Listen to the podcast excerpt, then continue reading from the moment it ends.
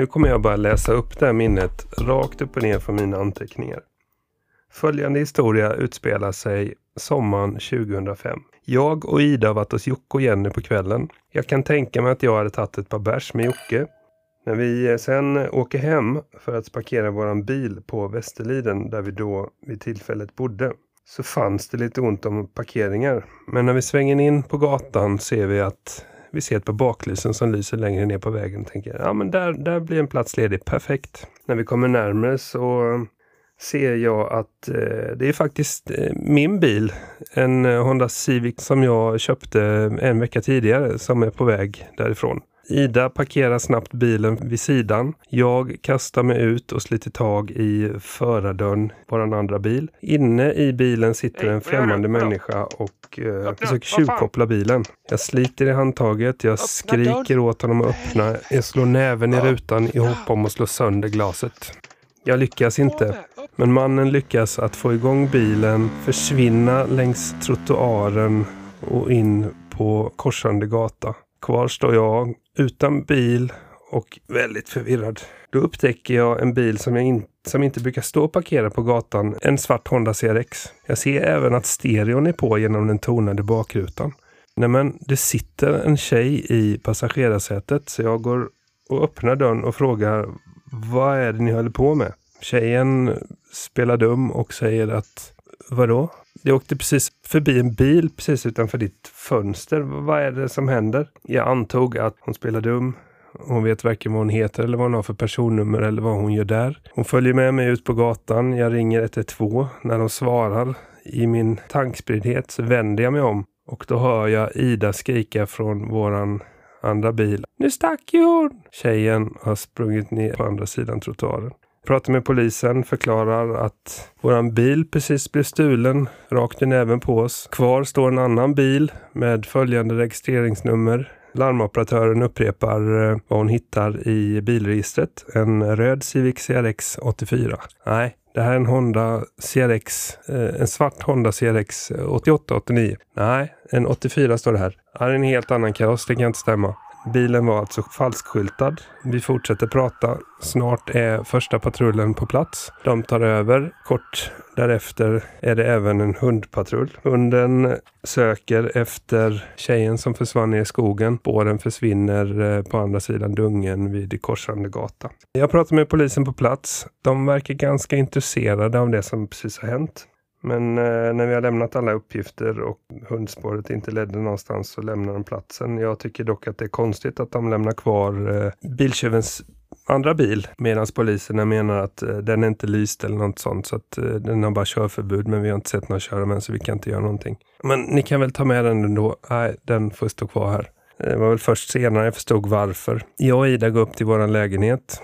En eh, kvart, 20 minuter senare har jag via internetforum fått reda på vem ägaren till bilen är, var han bor och vad det är för person.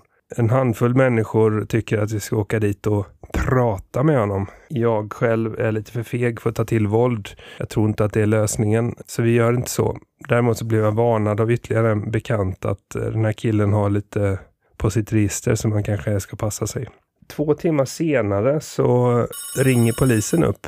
Då har de en kille som de vill att vi ska identifiera. Eh, ja, visst. Eh, med darriga ben så gick ju jag och Ida ut och väntade på poliserna. När vi kommer ut så träffar vi en granne som står på sin balkong och röker. Han förklarar att när han stod där och tog sin kvälls sig så ser han en man komma krypandes ur snåren upp till den här bilen, hoppa in i den svarta CRX, rulla ner för backen och när han är längst ner i backen så ser grannen att han får möte av en polisbil. Då påbörjas en biljakt som tydligen ska ha gått genom hela Huskvarna och pågått i säkert 20 minuter innan förövaren ger upp. Det är då polisen ringer till oss och vill komma förbi så att vi kan identifiera honom. När vi får det här återberättat så ringer polisen tillbaka och säger Ja, vi fick visst inte göra så.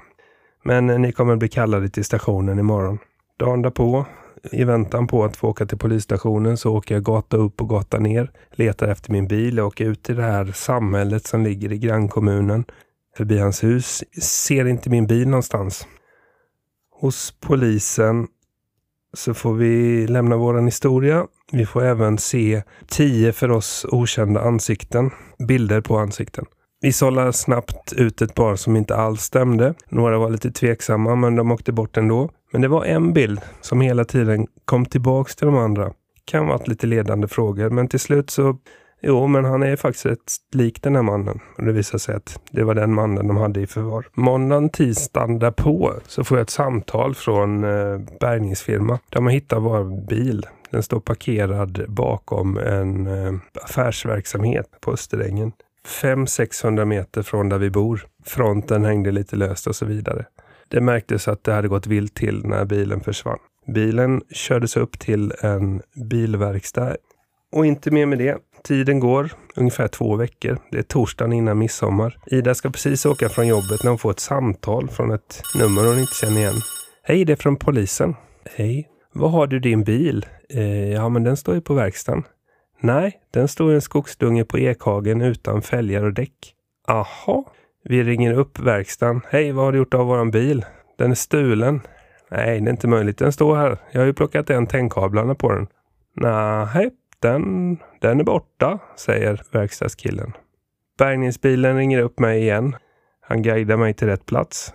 I den här skogsdungen står min gråa Civic på underredet ute i en buske. Fälgar borta och stereoutrustningen är borta. Kvar har de dock lämnat en tom burk med potatissallad och skalet från en lök. Det blir dags för rättegång. Ida som står som ägaren är den som blir kallad. Själv får jag gå dit som åskådare. Den här mannen eh, var tidigare villkorligt frigiven. Men under denna rättegången hade han bortåt 15-20 åtalspunkter. I förhör så frågar de av vilken anledning stal du den här bilen? En av anledningarna var att han hade hört att det var svårt att knäcka ett rattlås. Så han ville gärna testa. Men du hade ju en egen bil, kunde du inte testat på den? Ja, men det är ju dyrt att laga. Han ville även jämföra accelerationen då han hade en liknande motor fast med dubbla överliggande kamaxlar. Min hade enkla. Det blev fängelse för honom utan att passera gå kan man säga. Förra sommaren så var jag och svärfar ute och övningskörde motorcykel. Då passerade vi det här samhället. Vem möter vi inte då utan den här biltjuven kom han gåendes med sin lilla hund. Jag blev förbannad direkt. Men samtidigt tyckte jag att det var lite roligt. Den här personen finns på Facebook och många köp och säljsidor runt omkring Jönköping. Inte helt sällan säljer han bilar i gott skick utan nyckel. Jag ska inte säga att de är stulna, men eh, lite fishy är det ju. Ja, det här var Nyx första avsnitt. Av mig, Mattias Torell. Vad betyder nyck? Infall, plötslig idé, ingivelse. Det är lite så jag fungerar ibland. Vi får se vad det blir nästa gång. Tack för att ni har lyssnat. Intro och outro av Erik Åström.